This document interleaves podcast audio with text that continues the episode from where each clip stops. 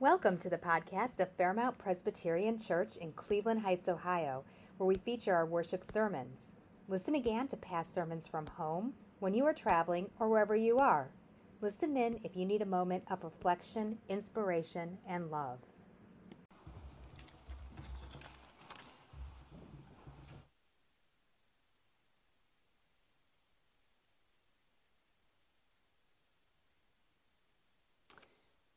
I brought a little friend with me today, not for the obvious reasons, uh, but because there's a picture, if you can see it, of John Knox, one of the reformers of, in the Reformed Church, the Presbyterian Church. And the Presbyterian Historical Society does something where each year they, they honor another part of the Reformation on Reformation Day, which is October 31st, today. And so years ago, he was the guy. And there are fun facts on the back in case anyone wants to know later. Also, um, that's why we have our friend Luther in the bulletin. It's, I mean, they're sort of made for a Halloween Sunday, aren't they? The Together, can you see them both? Um, very austere, uh, very important, and we remember our heritage well this day. Speaking of, of Scotland, um, there is a tradition. Uh, by the way, I'm going to be talking a lot about doors today. And if that seems puzzling to you, I, I don't blame you. Um, but I really admire this poet, Billy Collins, who talks about when he writes a poem about big things, he starts with a very small image as a point of reference. Uh, and often that's how I approach sermons as well. I start with something small when I'm really talking about something bigger. So, although you'll hear about doors, I also want you to hear the tones of salvation and reformation and liminality from that root word for threshold, which is limen, liminality, a threshold or a doorway. So, back to Scotland. In Scotland and Northern England, whoever first crosses the threshold of the home after midnight on New Year's Eve is the person who brings in the year for you and your house. And that person is called the first footer. I don't know if there's any other, I see maybe a couple nods of people who know this tradition. And so, springing from that ancient tradition, there is a prayer by Celtic Christians where you invite the first footer to be Jesus, to enter your door first at the new year. And so this one from the Northumbria community goes like this This day is a new day that has never been before. This year is a new year, the opening door. Enter, Lord Christ, we have joy in your coming. You have given us life, and we welcome your coming. I turn now to face you. I lift up my eyes. Be blessing my face, Lord. Be blessing my eyes. May all my eye looks on be blessed and be bright. My neighbors, my loved ones, be blessed in your sight. You have given us life, and we welcome your coming. Be with us, Lord. We have joy. We have joy. This new year is an opening door, and we have joy. We have joy. So, in our house, we say that prayer on New Year's. We literally open the door, and we symbolize with that our openness to life with Christ and whatever the new year brings, which some years seems like a lot more than we can handle. And I wish we hadn't quite opened that door so broadly. But imagining Christ as the first footer is something we can all do in each of our households, whether it's New Year's or not, as Christ, the one who goes before you. In Hebrews, it says the pioneer and the perfecter of our faith. He goes before us. We are not alone. Well, it turns out there are many religious traditions that involve doors or doorways. You can probably name a couple in your own mind. One of the oldest ones is the Roman god of doorways, which is Janus, the two headed Janus, who looks behind and looks into the future, past and future, from which we get the month January. Janus was the god of beginnings, endings, time, doorways, passages, transitions, duality, and time. Even older still, though, are the traditions that come from Judaism that are rich with the imagery of doors and doorposts. Rabbi Julie Hilton interprets that symbolism when she says, At the first Passover, we marked our doorposts with the blood of the sacrificial lamb to protect us from the angel of death. And although that was a one time ritual, doors continue to be a central symbol that seems more relevant now, she says, than ever in an age where nativism and xenophobia clash with timeless Jewish values of loving and of welcoming the stranger.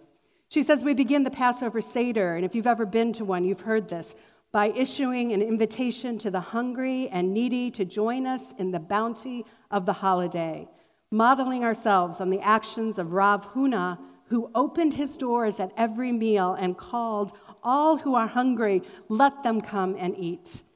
Near the end of the Seder, we open our doors again for Elijah the prophet, the one who foretells salvation. Even when the present is filled with danger and oppression, we maintain our hope and faith, striving for a better future as symbolized by Elijah and the vision of next year in Jerusalem. She says we can almost hear the hinges creaking as we take in the message to open doors for others by teaching and seeking justice in our world. Throughout the ages, Jews have also embodied the words of a prayer called the Shema, which was read this morning from Deuteronomy, not only through speaking and singing and praying and chanting, but by literally fixing these words on the doorposts of their home. You've maybe seen them on the doorposts of Jewish homes in a mezuzah, a little box on the side, and sometimes they will touch it on the way in and the way out as a reminder of this most important commandment, the one that we heard today. You shall love the Lord your God with all your heart and all your soul and all your might. It's called the Shema because that's the Hebrew word for hear. So when Moses says, Hear, O Israel, it's Shema, O Israel, you shall love the Lord your God. Keep these words I'm commanding you today in your heart. Recite them to your children and talk about them when you are at home and when you are away, when you lie down and when you rise. Bind them as a sign upon your hand, fix them as an emblem upon your forehead, and write them on the doorpost of your house and on your gates. How do we allow ourselves to be shaped by this greatest commandment? This commandment that was so important that when Jesus was asked in the Gospels, What is the greatest commandment? This is what he quoted to love the Lord your God with all your heart and your mind and your soul and your strength.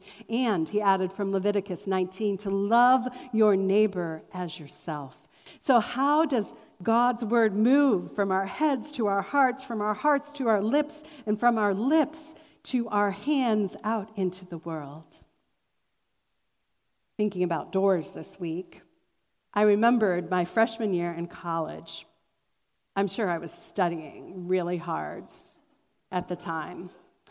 Nevertheless, I was distracted by a knock on the door.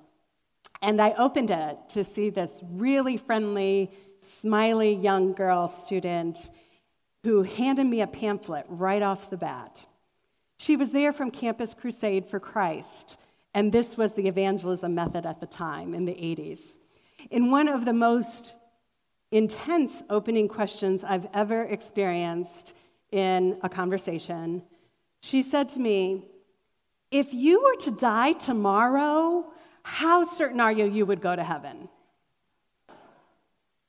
And I said, Well, I grew up Methodist, so maybe 70%. I think, like, that's good, right? Uh, you know, I'd answer that question differently today. I'd talk about God's grace and Jesus and all the things, but I wish my 18 year old self would have asked her in for my beverage of choice at the time, a Diet Coke, and a conversation, instead of shutting the door on her quickly. I still feel guilty about it almost 30 years later. Because that doorway conversation, as odd as it was, did something for me. And a couple months later, I found myself wandering into the local Methodist church on campus. I can't say especially that it was her question. It may have been the home baked cookies that they delivered to the doors of the students every week. I mean, it was such a great evangelism method. And they invited us to church, and once you showed up, they asked you to do stuff. All of that worked because I seriously began to consider what does it mean to love the Lord with all my heart, mind, and soul and strength? What does it mean right here on campus, right now? And what does it mean to love my neighbor as myself? And I'm still trying to figure it out. One of my favorite Christian contemplative voices lately is John O'Donohue, the Irish priest, and I don't know if some of you know him. He has quite a different way of approaching doors than my freshman friend. He says this When you visit someone at home, the door into the house is rich with the textures of presence from all the welcomes and valedictions that have occurred on that threshold. The doorway is a liminal place where we are suspended between two worlds. Coming into presence, we slowly shed our self consciousness, sharing our thoughts and passions with beloved friends, for a moment exposing the vulnerable core of the human heart. Then there is that moment of leave taking when we re enter our own solitude. Yet we carry the conversation and the storytelling with us as a kind of blessing and we treasure this memory formed by the cadence of human speech, the recollection of shared warmth. In everyone's inner solitude, there is that bright and warm hearth. And I've seen that in some of you.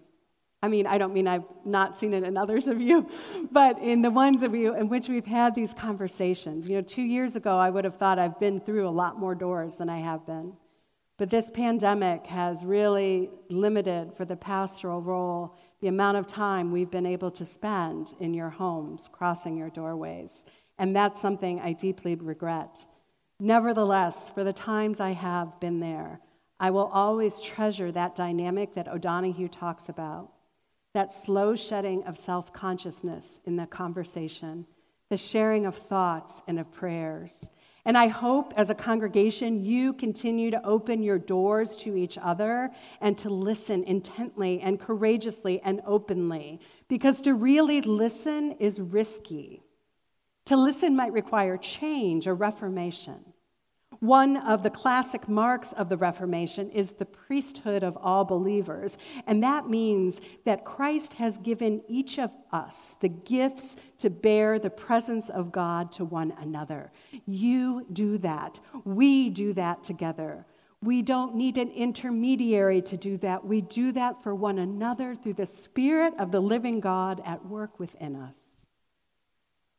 Today is Reformation Sunday, as I mentioned, and it's this time for Presbyterians and all Reformed Christians to reclaim that motto of the Reformation Ecclesia Reformata Semper Reformanda, the church reformed and always reforming according to the Word of God.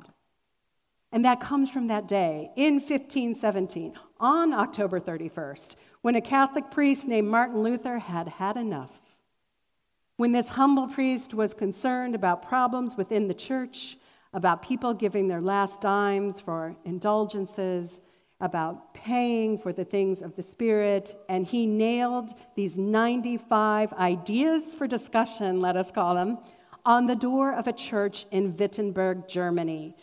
And he wanted to foster conversation about ways to improve the church he loved and to stick up for his fellow Christians subject to oppressive penance and this indulgence thing. And it didn't go so well for Luther.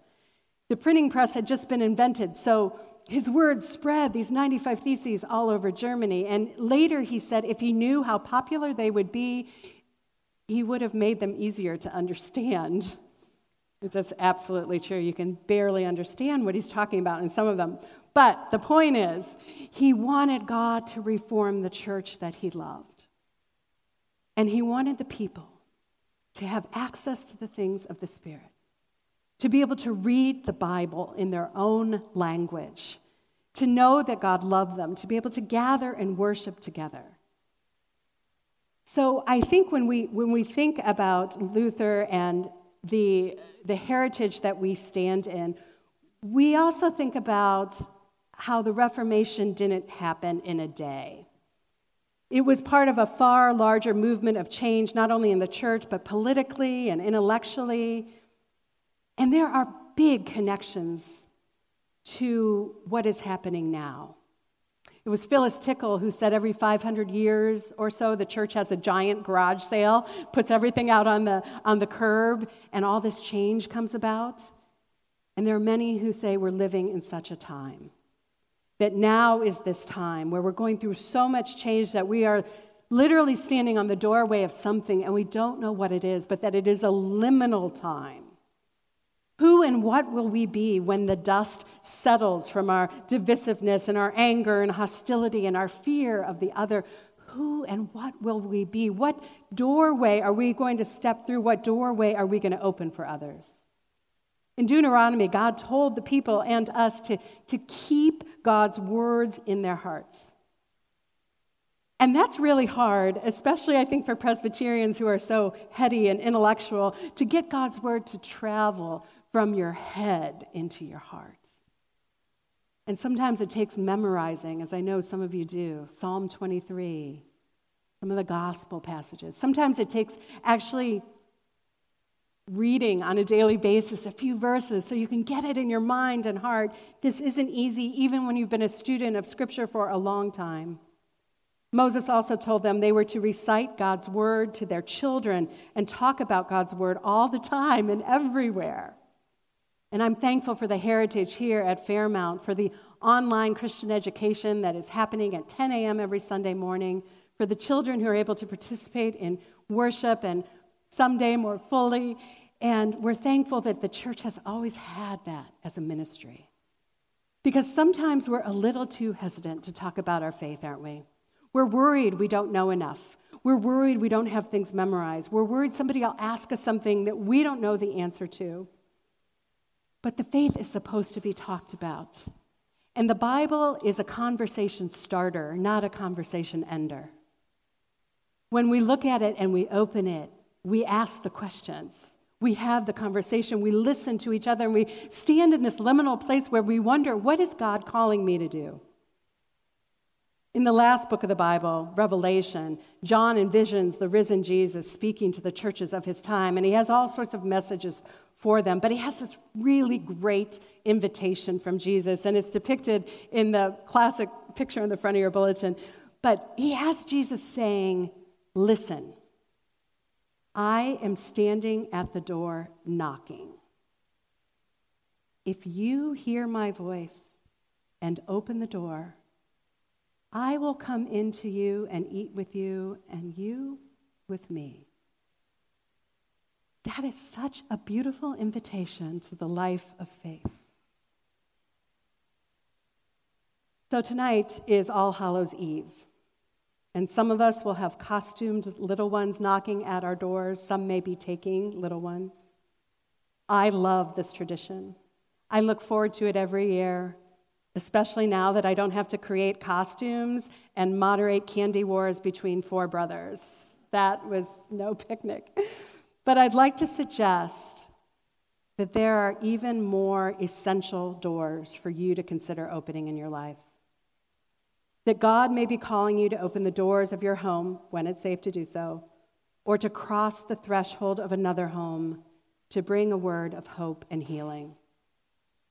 Or that God may be calling you to open the doors of your memories, to pay attention to God's faithfulness even when you have been severely challenged or that God may be calling some of you with the passion of a reformer to write and protest and take action and make good trouble.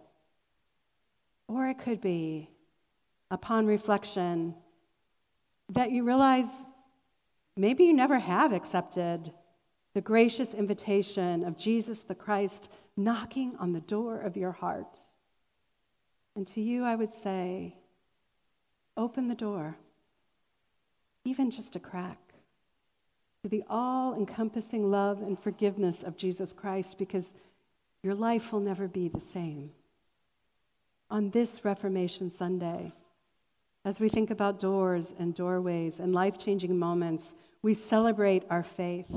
We feel the joy of having our faith move from our head to our hearts, from our hearts to our lips, and from our hands out into the world Jesus died to save. May God's word continue to form and reform in us today and tomorrow and always. May God bless your going out and your coming in from this time on and forevermore. Amen. We thank you for listening to a worship episode from Fairmount Presbyterian Church. Revisit this podcast site weekly for new worship episodes. Have a beautiful and blessed day.